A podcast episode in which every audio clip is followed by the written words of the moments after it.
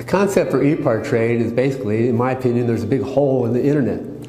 So the internet started many years ago, but there's never been an online business community for racers on the World Wide Web. The need for e-part trade is actually quite obvious. Basically, people in the business of auto racing need a place online to hang out and get their problems solved. It's extremely simple for a buyer or for a supplier to interact on the platform. The first thing you need to do is sign in, which is free. And the second thing is when you see a product that you're interested in, all you need to do is click on request more information. If it's a company, you click on request more information, and then from there, it is forwarded directly to the buyer or to the supplier. You can go to epartrade.com, you become part of a community of businesses in racing, and it makes uh, sourcing products much easier than just on the internet or using Google. At ePartrade, there is no e-commerce. It's literally a connection just like at a trade show. So now, any time of the year, a buyer could reach out to a supplier through an email. More than that, it's a place to go just to keep current every day. So it's a good place to start your workday in your racing business or in your offices of your professional race team.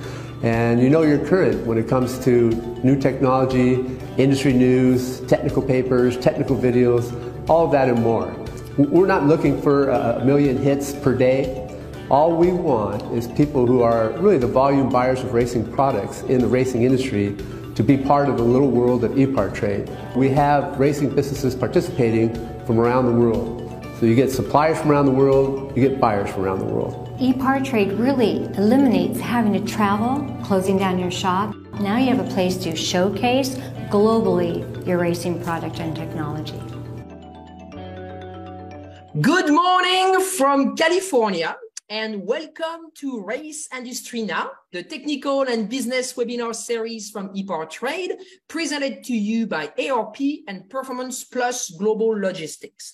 I am Francisque Savignan, the founder and CEO of ePart Trade, the global platform for the performance and racing industry.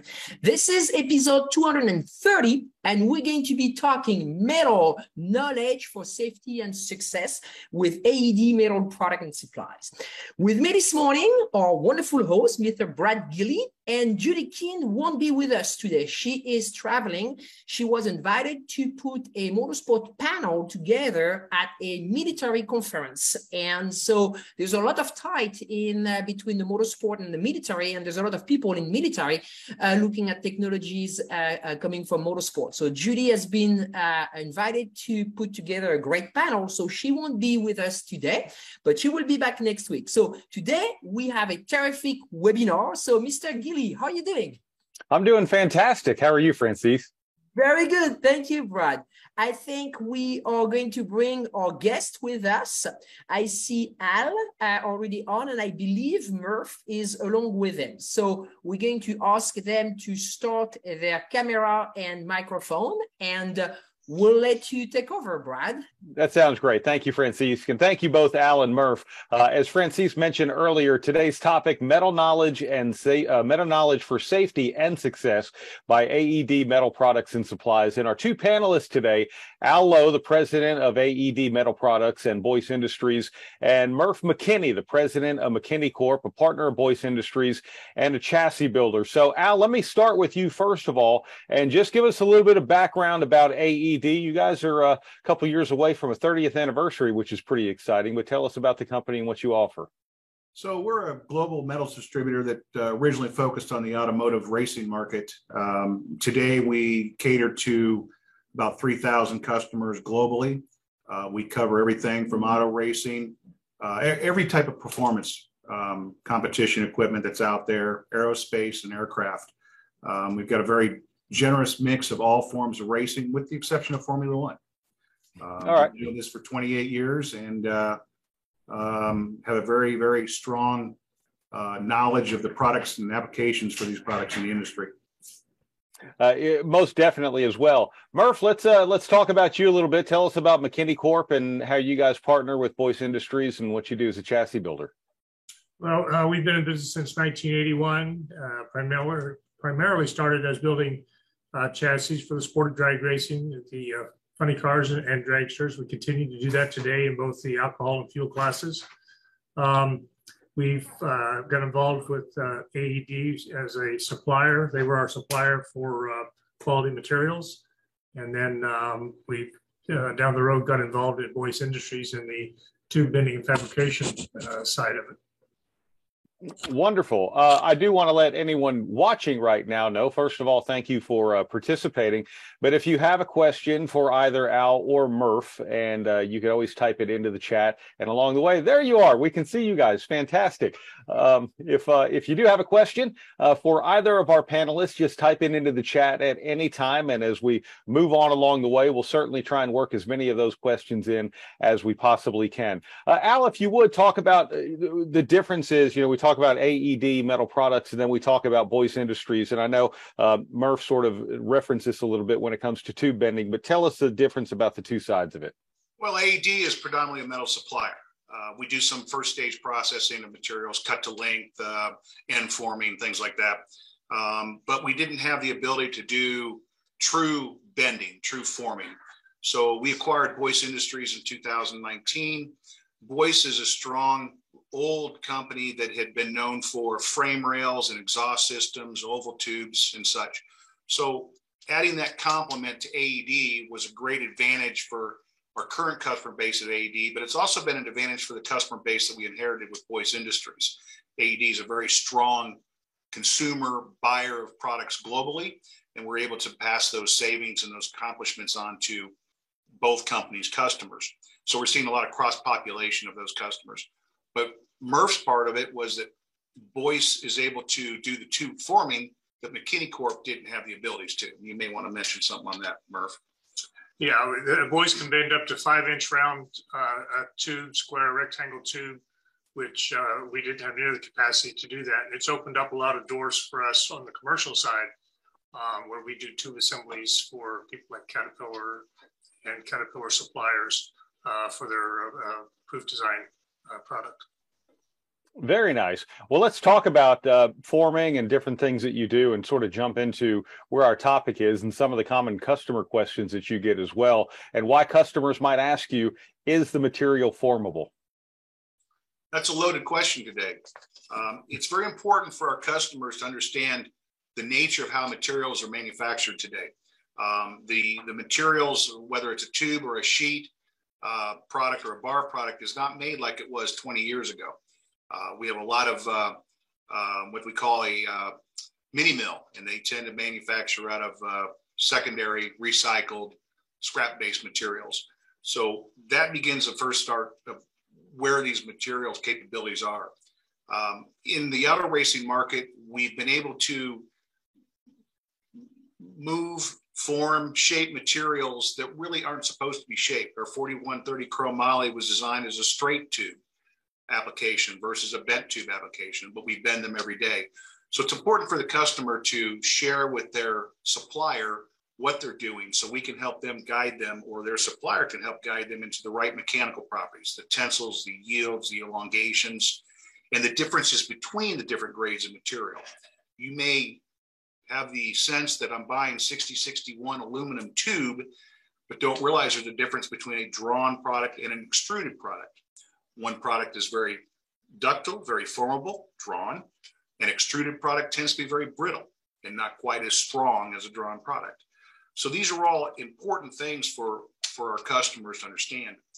Uh, metals for you know success and safety. Um, we look back at the engineering of 4130, which began in the late 1890s. Um, we still today manufacture that material very much the same way. So we're using old technology to accomplish new technological advances. 4130 was was uh, adopted by the uh, Air Corps, the, the, Army Air Corps in uh, 1926 as the go-to frame material. And over the years, 1960s, it became the go-to product for drag car building. 1978, it was specified by SFI as the product to build these cars out of. Um, in 2013, we brought a product over from Europe called Docol, Advanced High Strength Steel Tubes. Many people are very much aware of it. Uh, it's a very good product. It's a very structurally sound. It has high tensils and mechanicals. Um, it's more formable. It's more consistent. It makes for a better fabrication process. The point with this timeline is that all our materials over the years have developed into better products, and we need to explore what is out there for our application. When you say better product too, um, you know, sometimes people look at this is the next generation of this, or this now is a better product for that. But does that necessarily mean that it replaces a product? It can in some instances, depending on how that material was made and what the application is. Uh, 20 years ago, a welded steel tube would never have been in a race car of any of any performance. Today, the Docol tube is a welded tube. Our welding technologies in our mills today are much more consistent than they were 20 years ago under a controlled environment, much like our, our welders in the, in the fab shops. I think Murph probably has some comment about that as to how they adopted and, and adjusted to the newer materials and grades. Yeah, you've got to be really careful today in today's market because we are a global economy and you've got to be careful where it comes from. Uh, not everybody plays by the same playbook and it ends up over here on our on our shelf sometimes.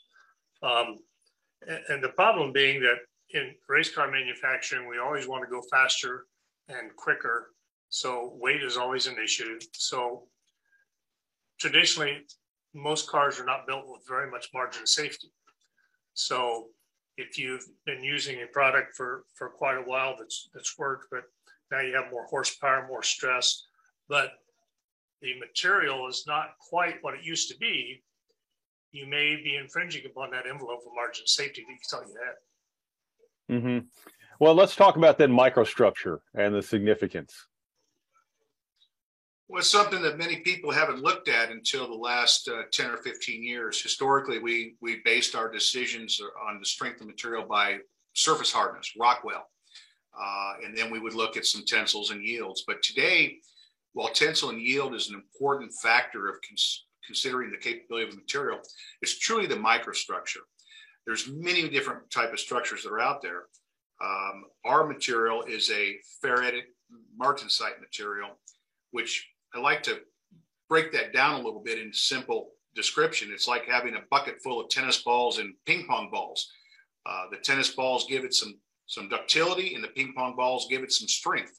Um, this is common with more of the alloys and materials that we're manufacturing with today.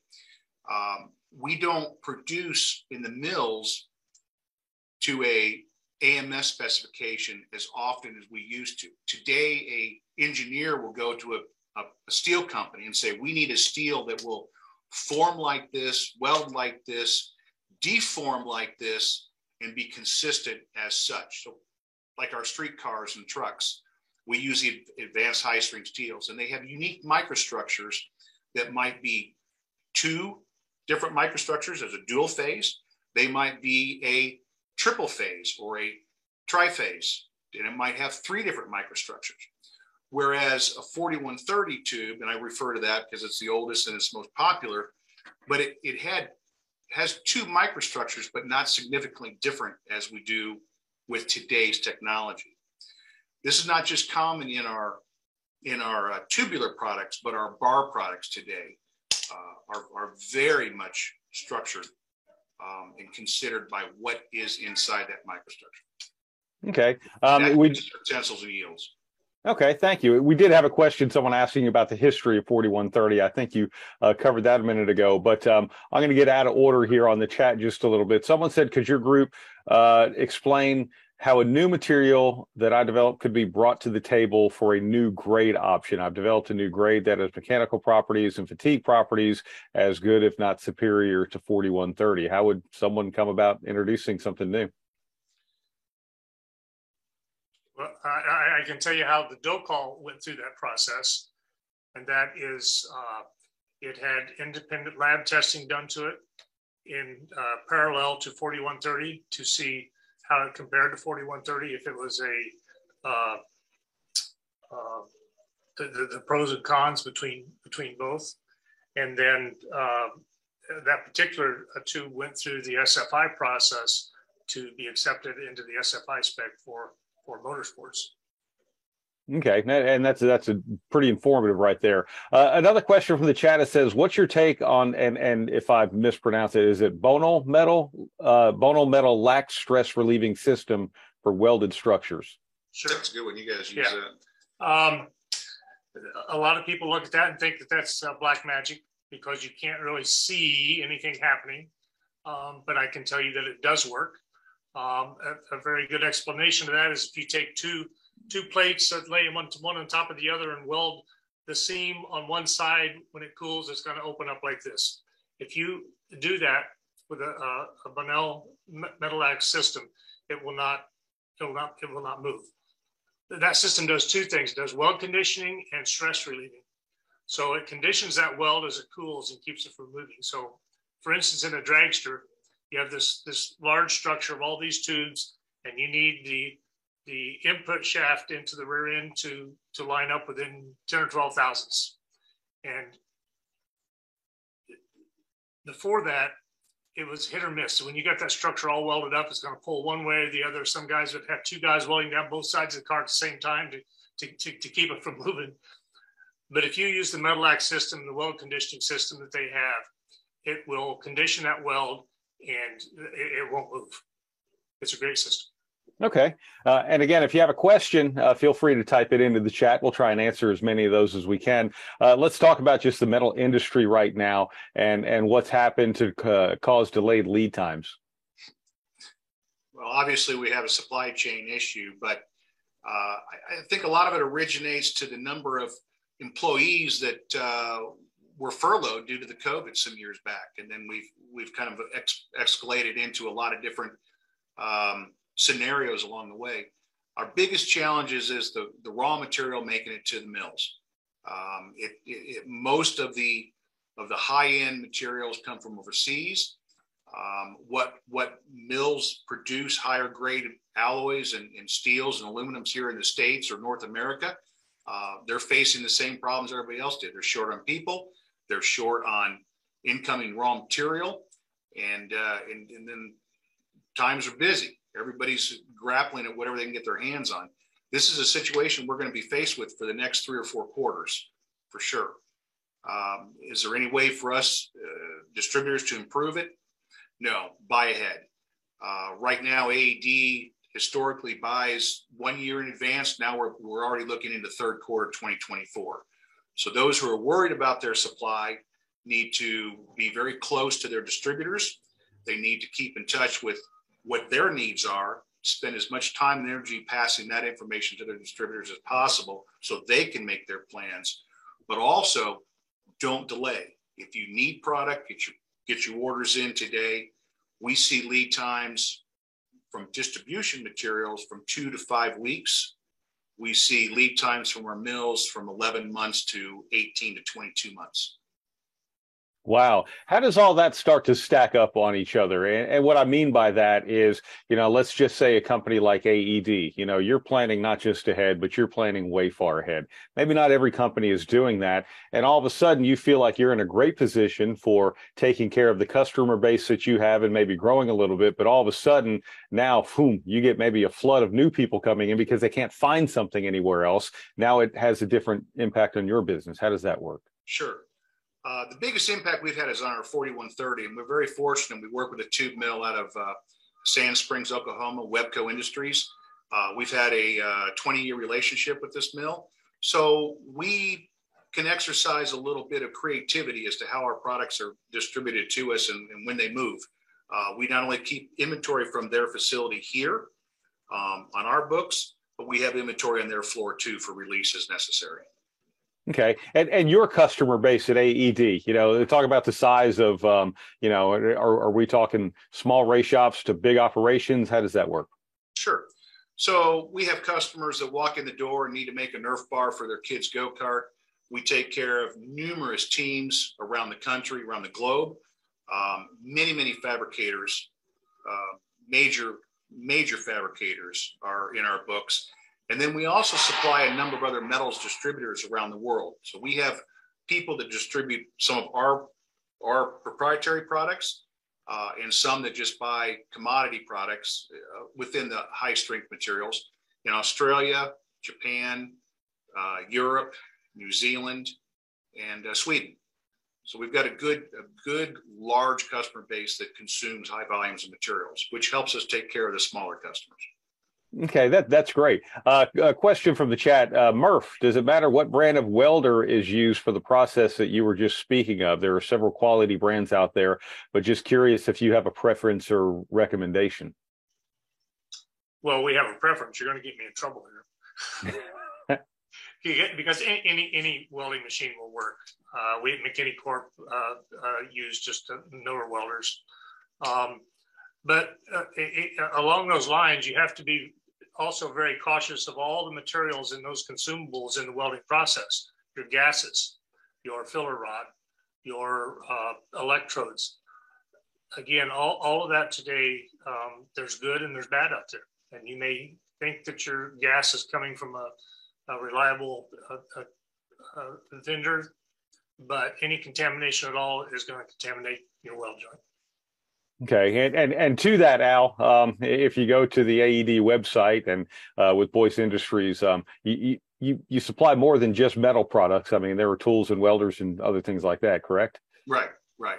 We do supply some small, um, more of a not a commercial size, size welder, but some of the smaller equipment that that a small fab shop or a, a race team or a small builder would want to have. Okay.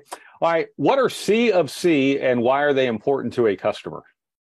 Certificate of conformance. Uh, that's typically a form that we would prepare to identify a material's capabilities, its tensile mechanical properties, its yield properties, its elongation properties. Uh, it also would detail chemistry. Now, that also goes along with a mill test report or a mill certificate. Uh, that's very important for, particularly when you're buying a structural component, a roll cage, a chassis, a driver cell. Uh, anyone that, that has one of those made for them should ask the seller or the manufacturer, do you have C of C or certificates of conformance or do you have a mill cert on this material so that you know you're buying a good product? As Murph referenced a couple of times, there's a lot of good material out there and there's some questionable material. And you can identify a lot of the good and the bad on paper. So we expect our customers to ask us for these test reports. We supply them as required. But we also encourage them to get them so they have them on file for their customers. Okay, and I think that goes. Oh, go ahead, Murph. Sorry. I think that's a. I think that's a requirement with NHRA. Well, uh, we'll take that one step further. Just because you have a C, CFC doesn't mean that every piece of tube out of that lot is going to conform. That's why the SFI spec requires you to do a tensile test on every tube, every length of tube that you use. At McKinney Corp, every every tube that we cut that we bring in one inch and larger is tested, and there's about a about an eight to eleven percent rejection rate in that.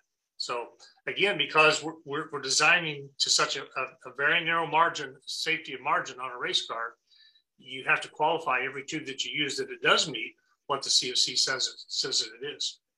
Wow. Um, and I think that probably answers a question that just came in. Uh, when you purchase material, do you require material certs as done in the aerospace industry? Yes. Yes. Yes. Everything we purchase is fully certifiable.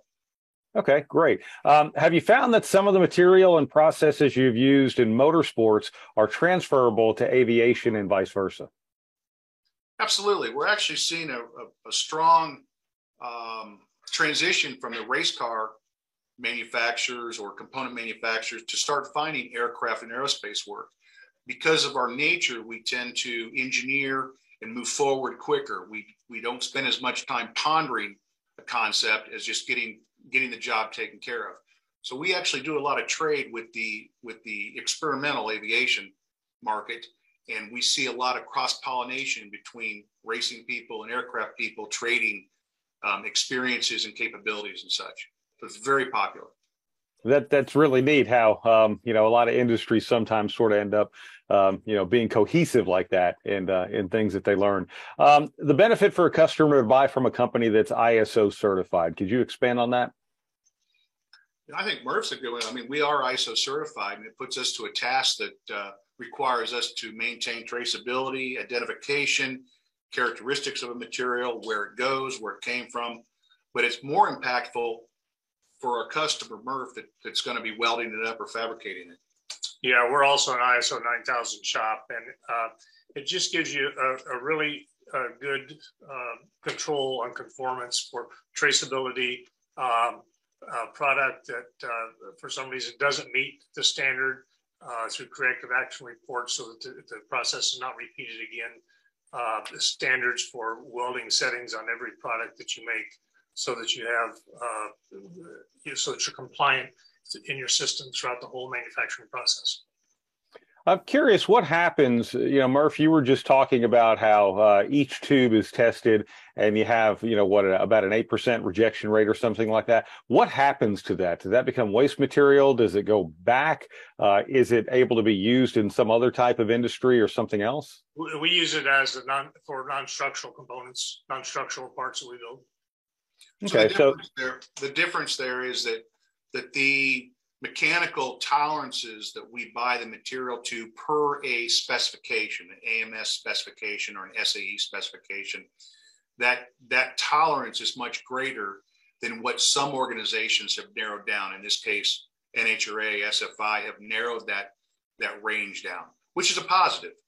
But but that tube is still suitable for many many other applications under that specification.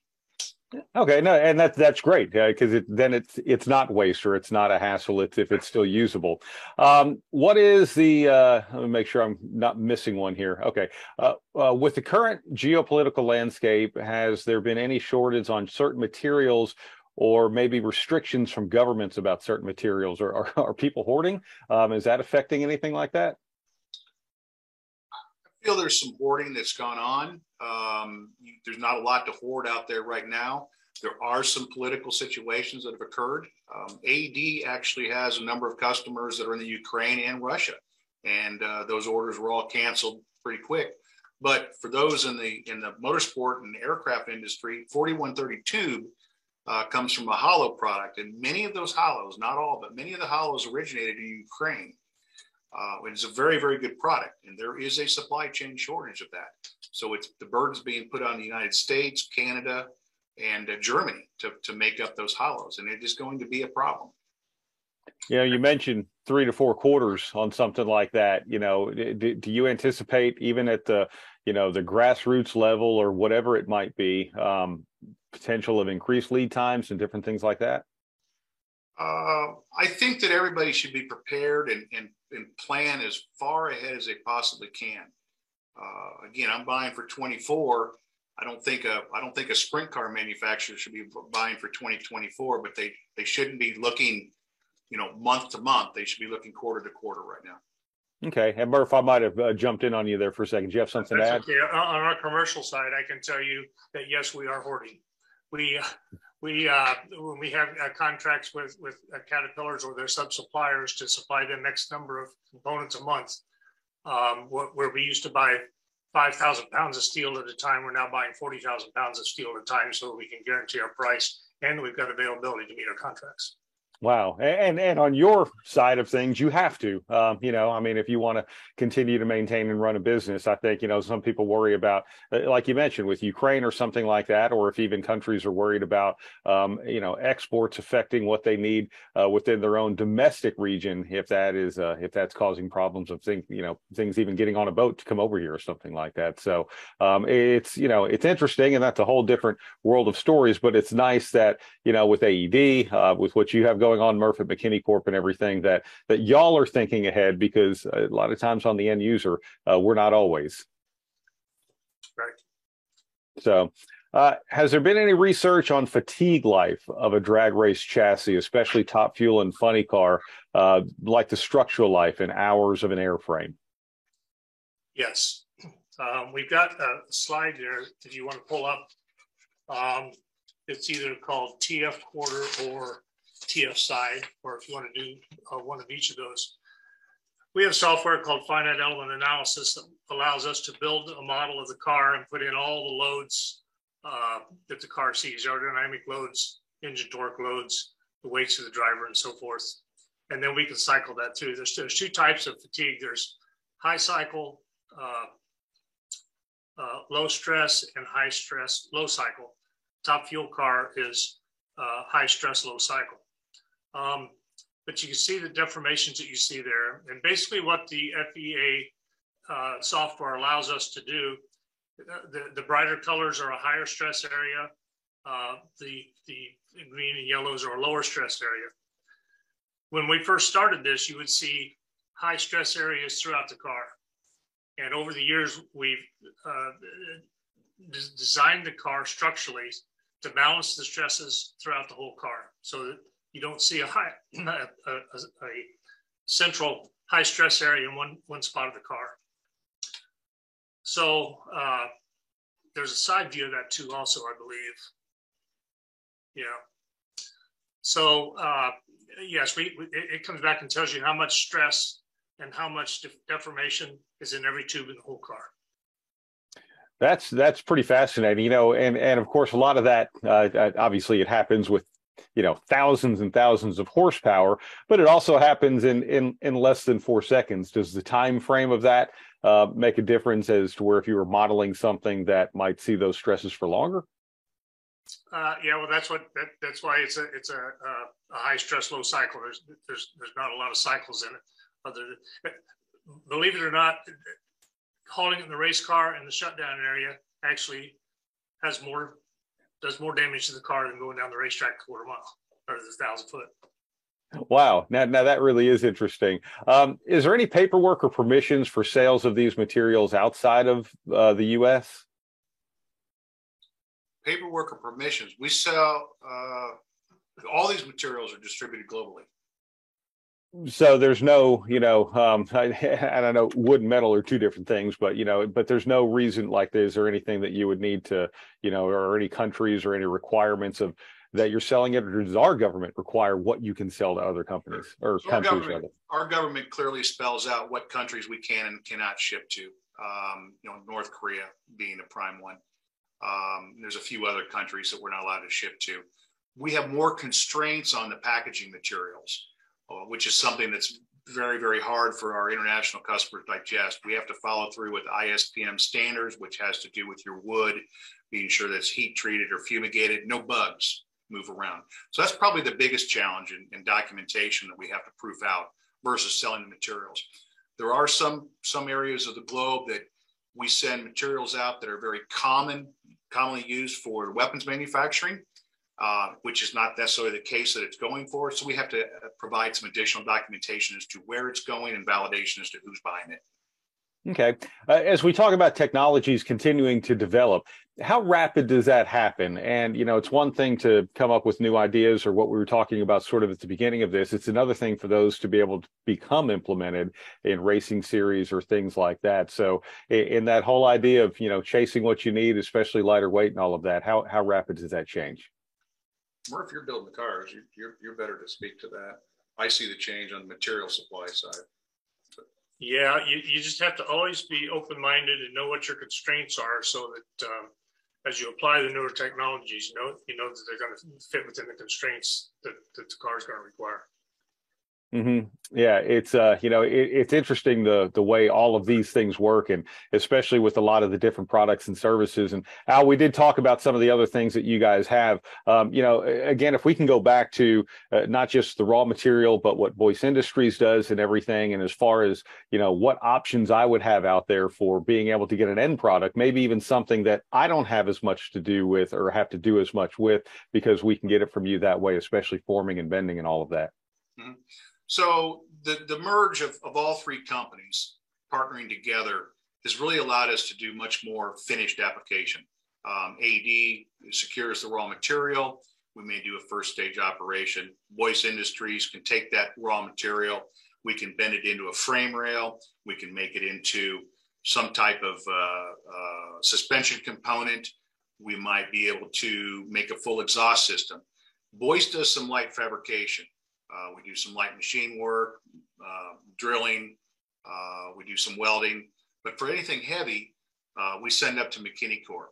Of course, we have the advantage of using some of their machines for first stage, second stage processing, water jet, mills, lathes, etc. Um, so we're, we're able to give our customers a much more complete part or product Uh, one of the advantages of that today is that our, our freight rates are so expensive on long product. And so we just define long product as really anything over 12 foot long, while most of our tubes that we're shipping to build race cars or aircraft are in the, the 20 to 24 foot range. So whatever we can do to compress that, that overall length down and put it onto a pallet is much more beneficial to our customers. So we're giving them value added steps in the process, but we're saving them freight. And it also saves us a lot of packaging material as well. Could I almost go so far as to effectively, if I knew the sizes and the bends and the different things I want, almost um, order what, what could become a chassis kit, if you will? Yes, absolutely. Between the two companies, McKinney, Boyce, or three companies in AD, you could order a chassis kit. How does that process work? Uh, we have to start with your design. We have to start with, you know, what, what's within your design that fits our capabilities. And typically that's tooling. That's usually the first, the first uh, difficult point we have is your, your angles and your bend radiuses. What are you trying to accomplish? What kind of area do we have to work with?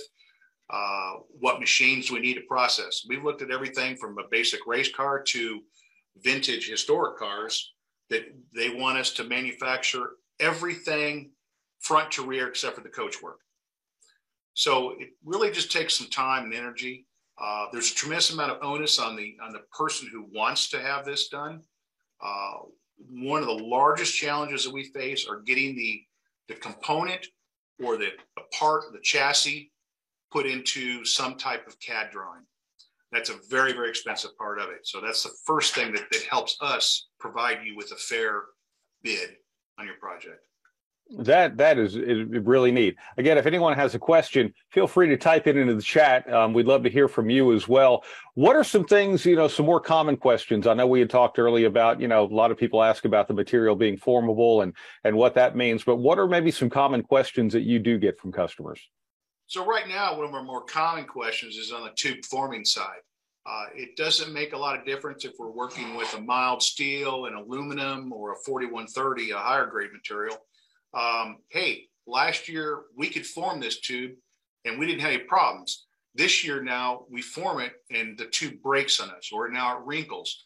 So what we're seeing the mills doing because of the climate, because of the economy, because of the supply chain problem, particularly on, on linear products, your, your bar stocks, your tubes, the mill wants to buy it by the pound.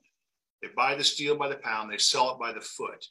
So as they want to improve their yield, they're going to reduce the thickness of the material. While we're still bound by a, a manufacturing specification dimensionally and within chemistry and mechanicals, there's freedom for the mill to work within there. And the more freedom they take, the less expensive it is. And one of the biggest areas that we struggle with is they take mass away. They take the thickness of the material away, which creates problems for MRF in a finished consistent assembly. It causes problems for us in a in a tube bend.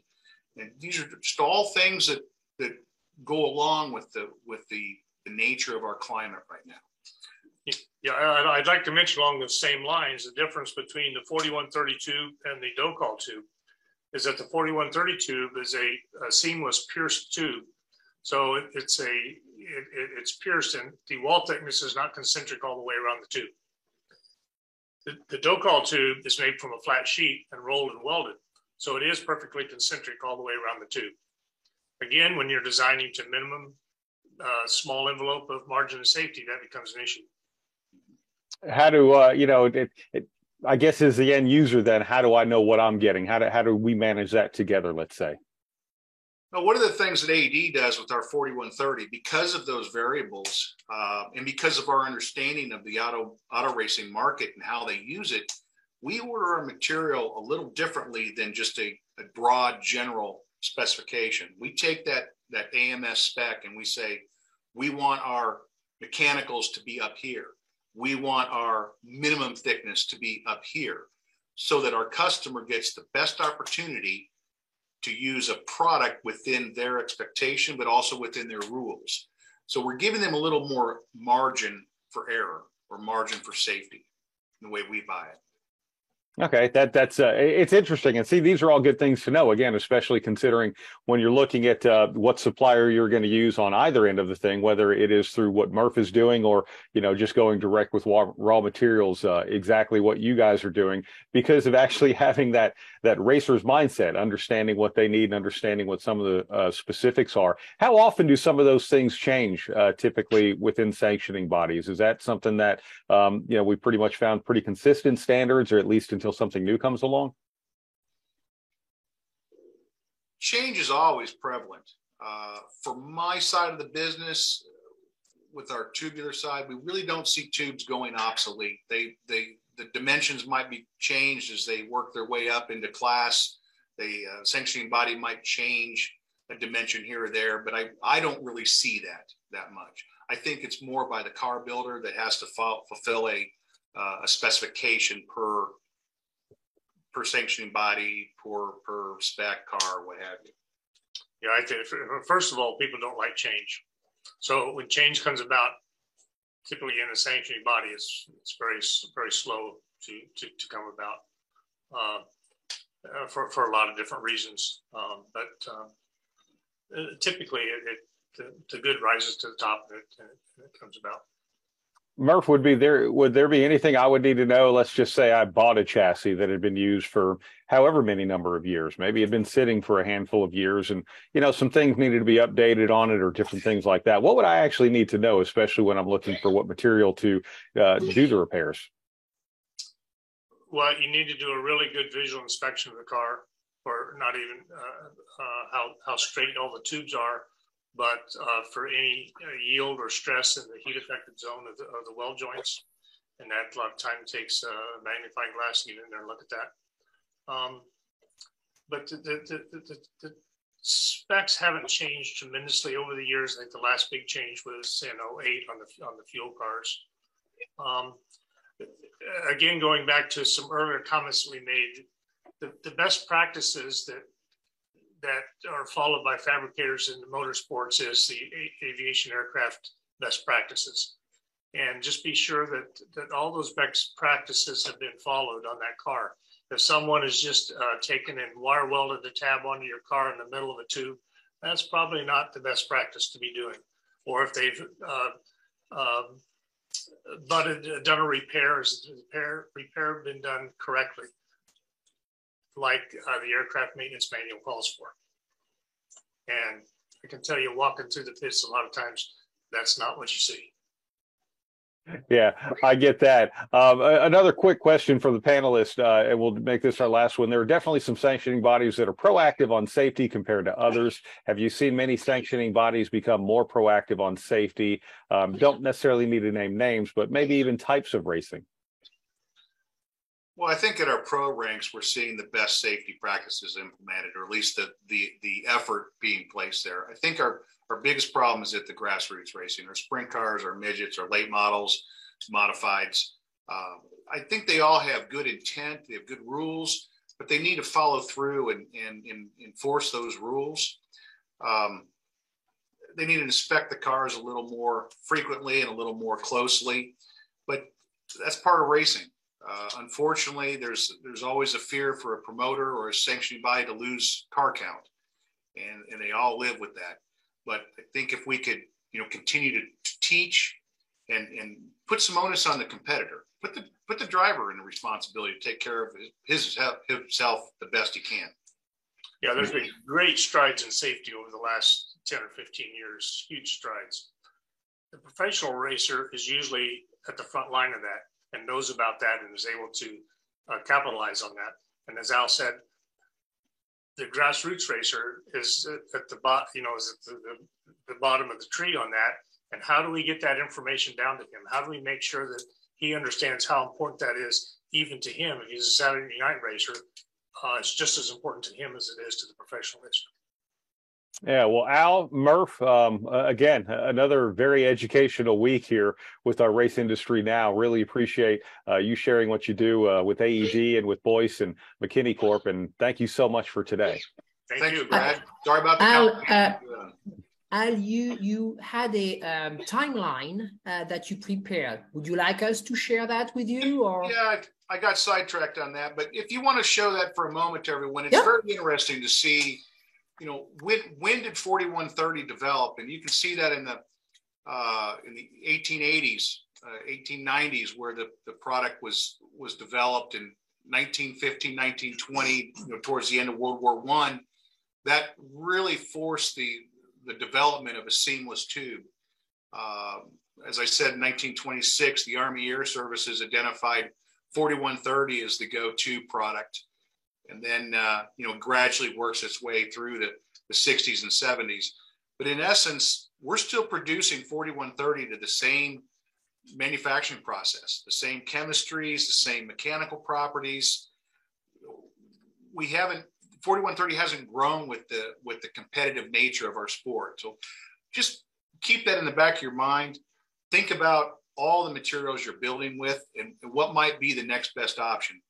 At the at the distribution level, you can't have all the the wow zip bang steels and, and aluminums that the aircraft industry, the aerospace industry has, but you can certainly search out what might be better. That's Excellent. Thank you. Thank you very much. So, you know, again, what a great webinar. Thank you so much for your time today. This webinar has been recorded. It will be posted later on the ePartrade platform and distributed through our newsletter, the platform, and our uh, you know uh, social media channels. We have pushed uh, AED's products back on the homepage of ePartrade, so please take advantage of it. Go on the platform, log in, and uh, we will be back next Wednesday. We will be live again. Judy will be back with us, and we're going to be talking uh, with ELF on racing lubrification and racing fuel for a motorcycle and power, uh, power sports application. So thank you very much for being with us and uh, we'll see you guys live next week. Bye-bye. Registering on ePartrade is easy. To start, click on the Join for Free button on the homepage. First, search your company to see if it's already in our database. If you see your company on the list, click on it to select it. Then, choose Claim Company if you are one of the decision makers, an owner, marketing person, or main company contact. Or choose Join Company if you are an employee, and press Continue. If you couldn't find your company in our database, select Register a New Company. On the following page, fill out your name, email, phone number, job title, and choose a secure password. If you chose Register a New Company, you'll need to choose your business type. Select Supplier if you're looking to display products or services and connect with buyers. Choose Racing Business if you're looking to source new parts and connect with suppliers.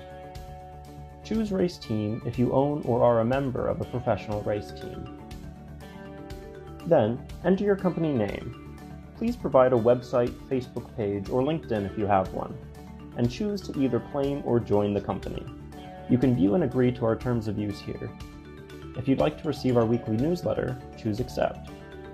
Finally, click Register Now and your registration will be submitted for approval. An email will be sent to your inbox. Please confirm your email address and you will be approved shortly. Welcome to ePartrade.